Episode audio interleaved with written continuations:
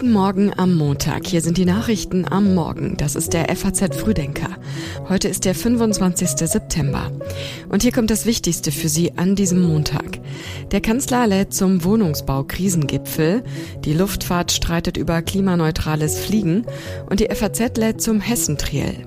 Mehr dazu gleich. Jetzt noch die Meldungen dieser Nacht in aller Kürze. Die AfD scheitert bei der Oberbürgermeisterwahl im thüringischen Nordhausen. Der parteilose Amtsinhaber Kai Buchmann setzte sich gestern bei der Stichwahl gegen den AfD-Kandidaten Jörg Prophet durch. Die ukrainische Armee hat im Kampf gegen Russland zuletzt einige Erfolge erzielt. Nach offiziellen Militärangaben rücken ukrainische Truppen an der Front im Süden weiter vor. Knapp zwei Monate nach dem Putsch in Niger zieht Frankreich seine Truppen vollständig aus dem afrikanischen Land ab. Das hat Präsident Macron in einem Fernsehinterview angekündigt. Die Texte für den Frühdenker-Newsletter hat Sebastian Reuter geschrieben. Mein Name ist Johanna Horn. Schön, dass Sie mit uns in diese neue Woche starten.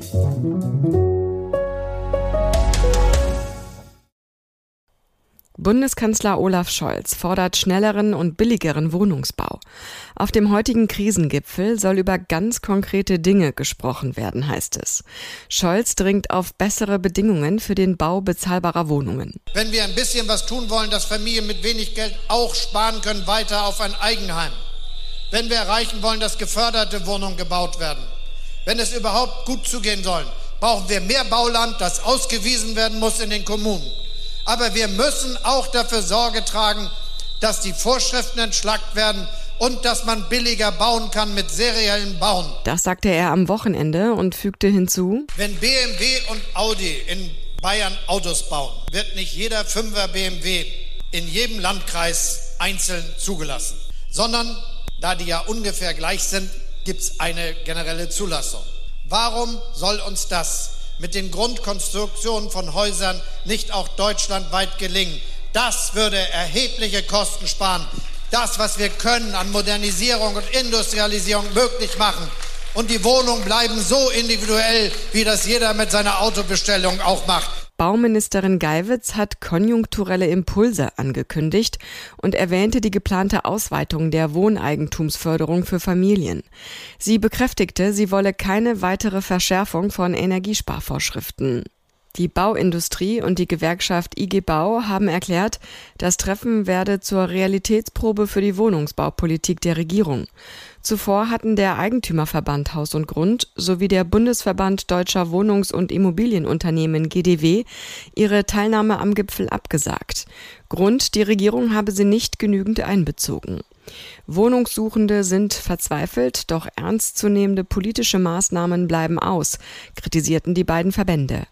Sie halten den Gipfel für eine Alibi-Veranstaltung, die sich auf Kosmetik beschränke und die eigentliche Misere nicht angehe. Die Preise für Wohnimmobilien in Deutschland sind laut Statistischem Bundesamt im zweiten Quartal um 9,9 Prozent gegenüber dem Vorjahresquartal gefallen. In der EU sollen Flugzeuge bald alternatives Kerosin im Tank haben. Wie das gelingen soll, darüber berät heute die dritte nationale Luftfahrtkonferenz. Unter dem Motto Luftfahrt innovativ und klimaneutral eröffnet Bundeskanzler Scholz die Konferenz. Auch Wirtschaftsminister Habeck und Verkehrsminister Wissing sind vor Ort. Aus der Wirtschaft werden unter anderem Lufthansa-Chef Spohr und Airbus-Technikdirektorin Klauke erwartet und die Präsidenten der Luftfahrtinteressenverbände BDL und BDLI, Lammers und Schöllhorn. Im FAZ-Doppelinterview erklären Schöllhorn und Lammers, dass es eine riesige Kraftanstrengung werde, um CO2-Neutralität im Luftverkehr zu erreichen. Für den Weg dorthin sei staatliche Unterstützung nötig. Mit einigen Pilotanlagen für 50.000 Liter alternatives Kerosin sei es nicht getan. Sie schlagen vor, die 1,5 Milliarden Euro Luftverkehrssteuer pro Jahr für den Ausgleich der Mehrkosten synthetischer Kraftstoffe einzusetzen. Die EU hat vor kurzem beschlossen, dass in der EU startende Flugzeuge von 2025 an mindestens zwei Prozent alternatives Kerosin im Tank haben sollen.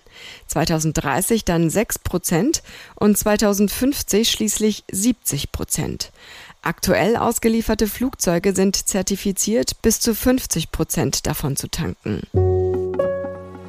Weniger als zwei Wochen vor den Wahlen in Hessen und Sachsen sind die Rollen klar verteilt.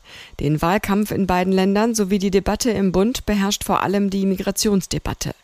NRW-Ministerpräsident Wüst von der CDU fordert den Bundeskanzler auf, seine, so wörtlich, glasklaren Zusagen an Länder und Kommunen bei der Finanzierung der Unterbringung und Versorgung von Flüchtlingen einzuhalten. Käme es anders, wäre das ein nie dagewesener Vertrauensbruch, sagte Wüst der FAZ.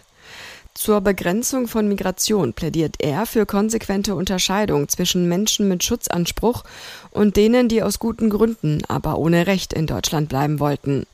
CDU-Chef Merz hat Scholz ein Angebot gemacht. Ich biete Ihnen an, lassen Sie uns das zusammen machen. Und wenn Sie es mit den Grünen nicht hinbekommen, dann werfen Sie sie raus, dann machen wir es mit Ihnen, aber wir müssen dieses Problem lösen. FDP-Generalsekretär Gierserei nannte die Grünen wegen ihrer Migrationspolitik ein Sicherheitsrisiko für das Land. Vizekanzler Habeck von den Grünen sprach sich für Abkommen mit Herkunfts- und Transitländern aus. Bundesinnenministerin und Hessens SPD-Spitzenkandidatin Nancy Faeser hat in der Debatte angekündigt, stationäre Grenzkontrollen zu Polen und der Tschechischen Republik zu prüfen. Hessens stellvertretender Ministerpräsident Tarek Al-Wazir von den Grünen sprach von schwierigen, aber auch unumgänglichen Entscheidungen. Wer am Ende eines Verfahrens kein Bleiberecht habe, müsse das Land wieder verlassen. Gemeinsam mit Ministerpräsident Boris Rhein von der CDU nehmen Faeser und Al-Wazir heute am Hessentriell der FAZ und Hitradio FFH teil. Die Debatte findet um 19.30 Uhr im Frankfurter FAZ Tower statt. Sie können sie im Livestream verfolgen. Den Link finden Sie in den Show Notes. Zuletzt hatte Bayerns Ministerpräsident Markus Söder eine Obergrenze von 200.000 Flüchtlingen pro Jahr ins Spiel gebracht. Am Wochenende sagte er, wir kommen nicht nach mit dem Bau von Schulen, von Kitas, von Wohnungen. Ist jetzt schon schwierig. Deswegen ist es sinnvoll. Wir brauchen eine Integrationsgrenze für Deutschland, liebe Freunde und Freunde. Anders lässt sich diese Herausforderung nicht schaffen. Söder wurde auf dem CSU-Parteitag mit 96,56 Prozent der Stimmen als Vorsitzender bestätigt. Sein bislang bestes Ergebnis in vier Vorsitzendenwahlen. Mit Blick auf die anstehende Landtagswahl erneuerte Söder seine Absage an Schwarz-Grün. Im Ministerrat werden die EU-Staaten die von der EU-Kommission geplanten Euro-7-Grenzwerte heute voraussichtlich stark abschwächen. Ein deutsches Ziel wird wohl nicht berücksichtigt werden. Die EU-Kommission plant unter anderem, den Schadstoffausstoß von Fahrzeugen strenger als bislang zu regulieren.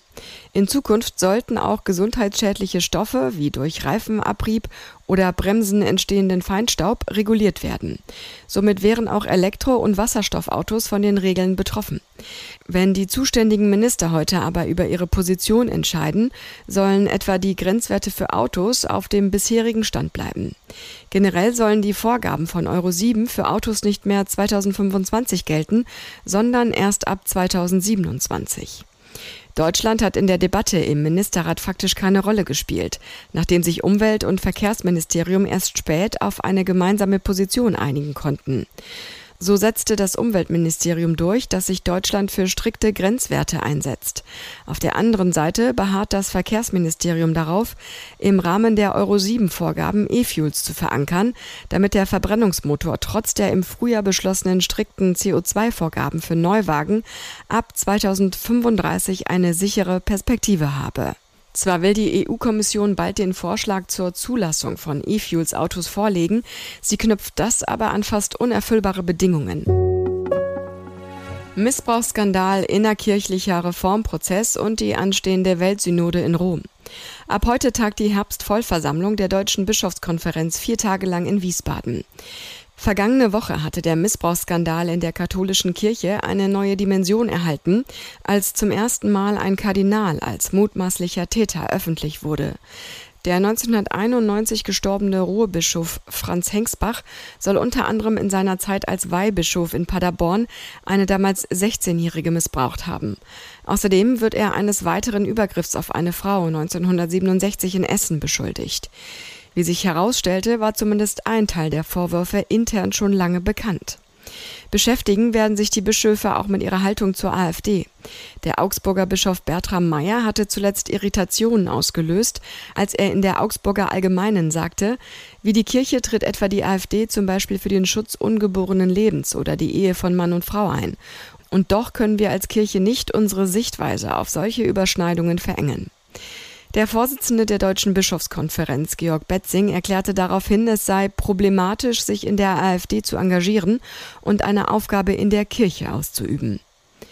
Zudem geht es bei der Herbstvollversammlung um die Weltsynode, die vom 4. bis zum 29. Oktober in Rom tagt. Zu ihr hat Papst Franziskus eingeladen, um auf einer möglichst breiten Basis über die Zukunft der Kirche zu sprechen und neue Wege des Miteinanders zu erproben. Die Deutschen würden in diesen Prozess gern ihre Anliegen und Ideen aus dem im März abgeschlossenen synodalen Weg einbringen. Aber konkrete Reformen werden von der Weltsynode erst gar nicht ins Auge gefasst. Und jetzt noch wie immer am Montag ein kurzer Blick auf das, was diese Woche noch wichtig wird. Die Bundesregierung bringt verspätet die Kindergrundsicherung auf den Weg. Übermorgen will sich das Bundeskabinett abschließend mit dem Gesetzentwurf von Familienministerin Paus befassen. Über letzte offene Details wurde bis zuletzt gerungen.